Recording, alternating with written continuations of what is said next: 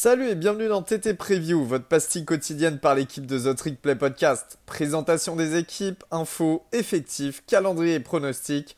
On peut le dire, we're back!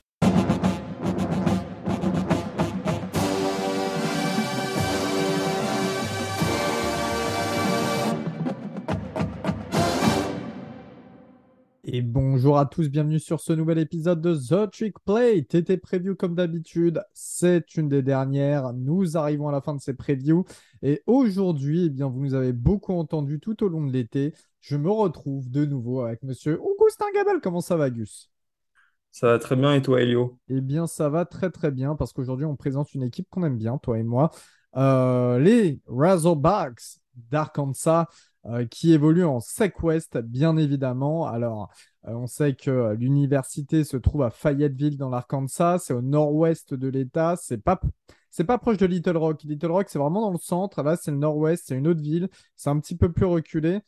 Euh, le programme évolue au Razorback Stadium qui réunit 76 000, plus de 76 000 spectateurs. Donc, c'est assez incroyable quand même pour une fac euh, pareil, d'un État qui n'est pas un des plus importants des États-Unis, vraiment un État euh, central, quoi, mais euh, sans, rien d'ultra de, célèbre, à part peut-être la forêt de l'Ozark.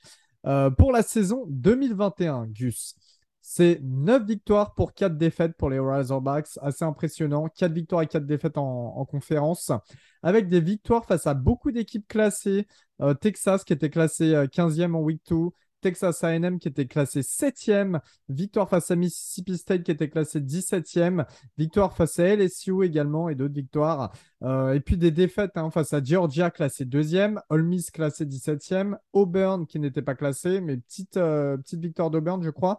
Et, euh, et défaite face à Alabama qui était classé 2e à ce moment-là. Donc vraiment face à des, des, gros programmes quand même, ces défaites.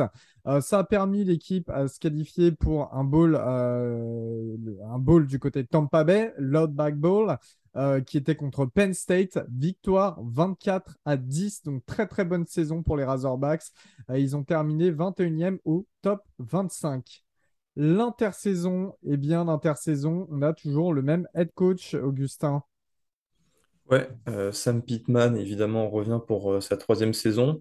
il a un bilan de 12 victoires et 11 défaites sur ses deux premières. Alors, euh, ça fait pas rêver en 12-11, mais on sait que West, quant à Alabama, LSU, euh, Texas A&M, euh, Auburn, c'est vraiment très très bien parce qu'en fait Arkansas sous les années Chad Morris, donc je dirais 2017, 2018, 2019, c'était vraiment dégueulasse.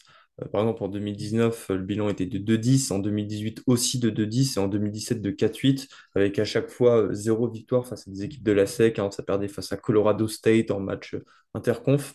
En fait, voilà, Sam Pittman, c'est celui qui a remis euh, le programme d'Arkansas euh, sur les, euh, sur les bons rails et il a logiquement été prolongé à cette intersaison jusqu'en 2026 avec une augmentation conséquente de son salaire où il passe de 3 millions de dollars à 5 millions de dollars avec notamment une augmentation de l'enveloppe pour payer les autres coachs. Ça sera aussi la troisième saison et ça c'est très très rare de ces deux coordinateurs. Euh, le coordinateur offensif euh, Kendall Bryce et le coordinateur défensif Barry Odom, qui sont deux des meilleurs du pays aussi. Et euh, je pense que je peux dire avec franchement de l'assurance que c'est un des meilleurs trios de, la SEC et donc plus globalement du pays. et voilà.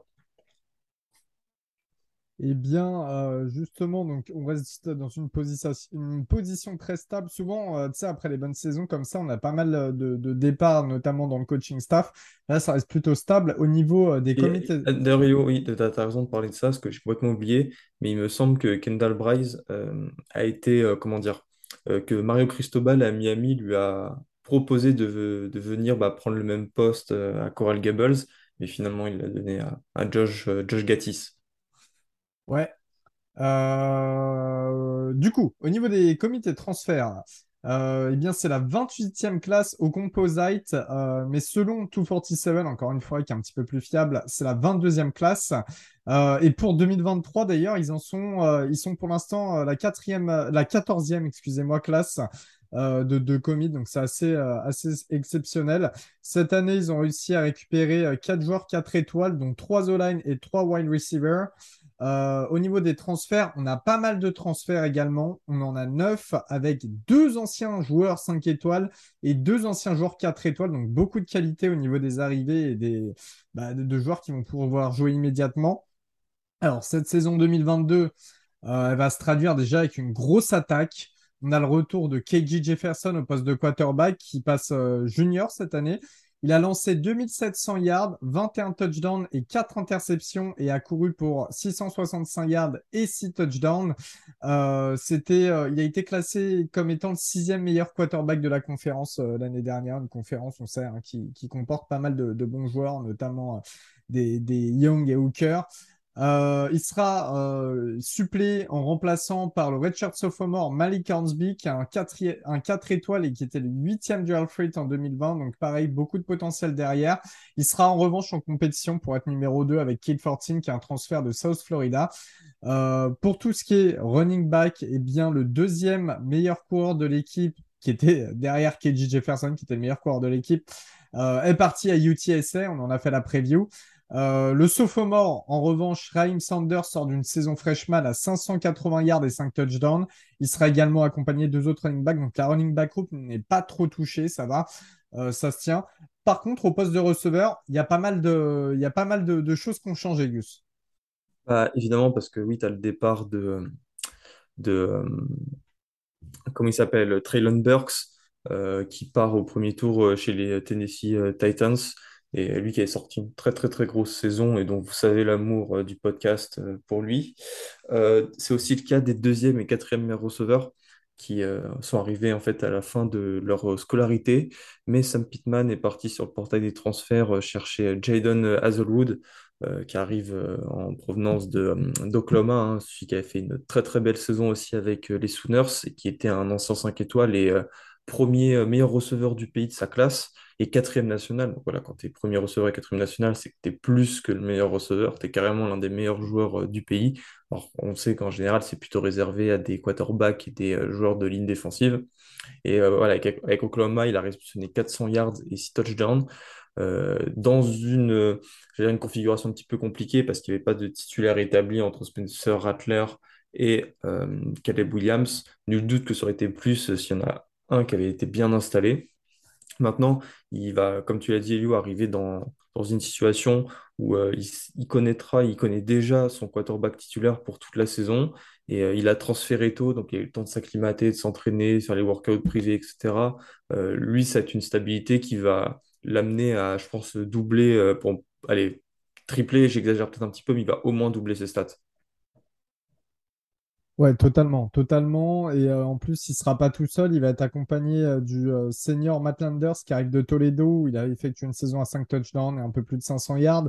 Et il y a pas mal de, jeunes 4 étoiles aussi qui seront autour de lui. Donc, la, la wide receiver room sera quand même plutôt pas si mauvaise si Hazelwood arrive à se mettre à un niveau Traylon Burks, bien évidemment. Au niveau de la O-line, le left tackle Myron Cunningham est parti en NFL chez les Texans. Euh, mais on sait, Sam Pittman, c'est un expert de la O-line, c'est un coach O-line de base, hein, c'est sa position favorite. Euh, et d'ailleurs, avant de passer à être coach Arkansas, il était coach O-line de Georgia. Euh, le reste de la O-line est de retour en revanche, et le poste de left tackle, justement, devrait être assuré par Luke Jones, qui est un ancien transfert de Notre-Dame. Donc, encore une fois, un joueur qui vient d'une fac experte en O-line. grosso modo, cette attaque, elle va avoir pas mal de retours assez intéressants. Euh, ce qu'il faut savoir, c'est quand même c'était la sixième meilleure attaque de la SEC en 2021, avec 30,9 euh, points par match en moyenne. Sur les quatre matchs perdus, bah, il y en a trois qui sont pas vraiment de la faute de l'attaque, en fait, parce que par exemple, euh, l'attaque met 460 yards à Auburn, il passe 35 points à Alabama et il passe 51 poins à Ole Miss. Hein. on se rappelle ce match, d'ailleurs, on l'avait vu ensemble au bar, je me rappelle, avec Val qui était en perdent à la toute fin. Ils, perdent, à la toute fin. 52-51, donc voilà. Bah, euh, je, pense que tu as fait un, bon résumé. Euh, bon, euh, oui, je te, laisse finir en disant que le programme, c'était aussi le meilleur à la course de la conférence avec 227 yards par match, ce qui est en moyenne, hein, ce qui est, ce qui est beaucoup. j'aime bien ce résumé parce qu'en fait, l'attaque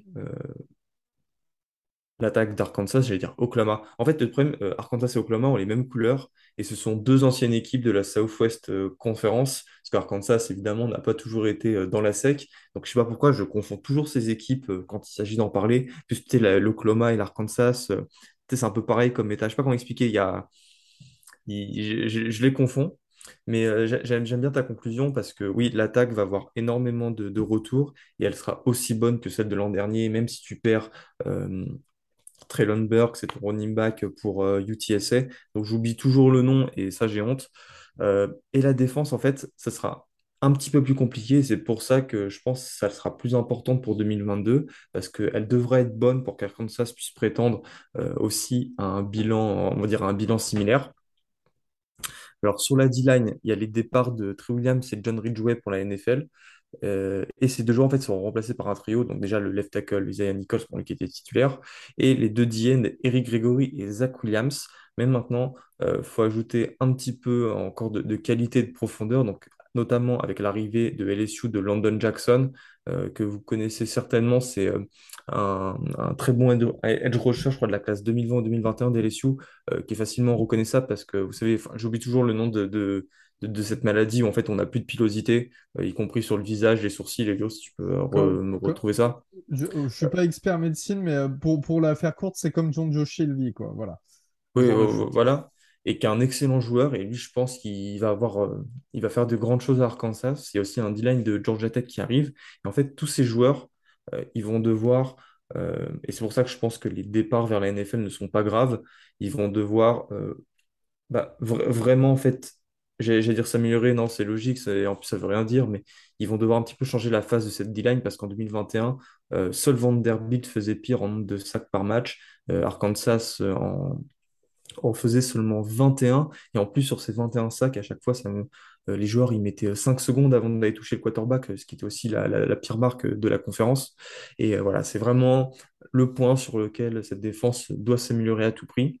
Chez le linebacker, et là c'est je, je- triste, et, et juste, tiens, je tiens quand même à rebondir là-dessus. Faut pas oublier également que euh, a affronté des grosses équipes avec des grosses O-line, hein, parce que finalement, Mississippi, State qui sort euh, Charles Cross, Alabama, Auburn qui est réputé quand même pour avoir une bonne O-line en règle générale. Toutes ces équipes, c'est euh, y avait, il y avait de l'affront dans les tranchées. C'était pas, voilà, on sait que euh, la défense aurait dû faire mieux sur, sur tout ce qui est la pression sur le quarterback, mais en même temps, en face, il y avait du beau monde.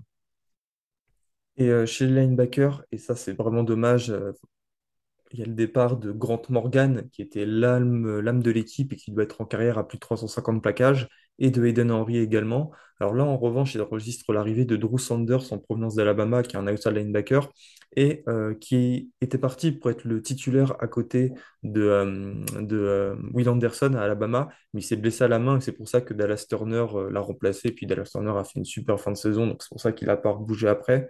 Et euh, lui, il formera un superbe duo avec Bumper Pool, qui était euh, l'an dernier à 125 plaquages, dont euh, 7,5 pour perte. Chez euh, c'est plutôt excitant. Franchement, plutôt excitant, euh, euh, plutôt excitant de cette escouade. Et chez les DB, là, c'est un petit peu compliqué parce qu'il y a les départs de Montaric Brown pour la NFL et de Joe Foucha et Greg Brooks, euh, les deux autres cornerbacks pour LSU. Euh, donc, du coup, il y a aussi l'arrivée bah, d'un autre transfert de LSU. Ils font la navette, Dwight euh, McGlovern.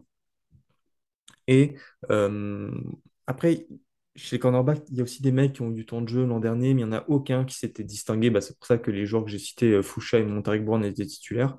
Il va falloir que un de ces mecs-là, qui a, de l'espérance, de l'expérience, euh, arrive à, se démarquer du reste. Chez les safety, la situation est beaucoup moins compliquée parce que tu as le retour un petit peu inattendu de Jalen Catalon, qui est l'un des meilleurs safety du pays, et l'arrivée de Latavius Brini en provenance de Georgia, qui, n'a pas réussi à faire sa place euh, dans euh, le backfield exceptionnel euh, des Bulldogs, hein, Taki Smith, Christopher Smith, Lewis Cine, etc. Maintenant, ma conclusion, je vais faire comme toi avec l'attaque. Bah, c'est un roster qui est talentueux, avec un super coordinateur défensif. Il y a l'arrivée de bons transferts, hein, London Jackson, Mag McGlovern, etc. Et Arkansas, en fait, a de quoi remplacer ces joueurs qui sont partis. Mais maintenant, il va ils ont le matériel, mais il va falloir que tout ça prenne pour aller gagner des matchs.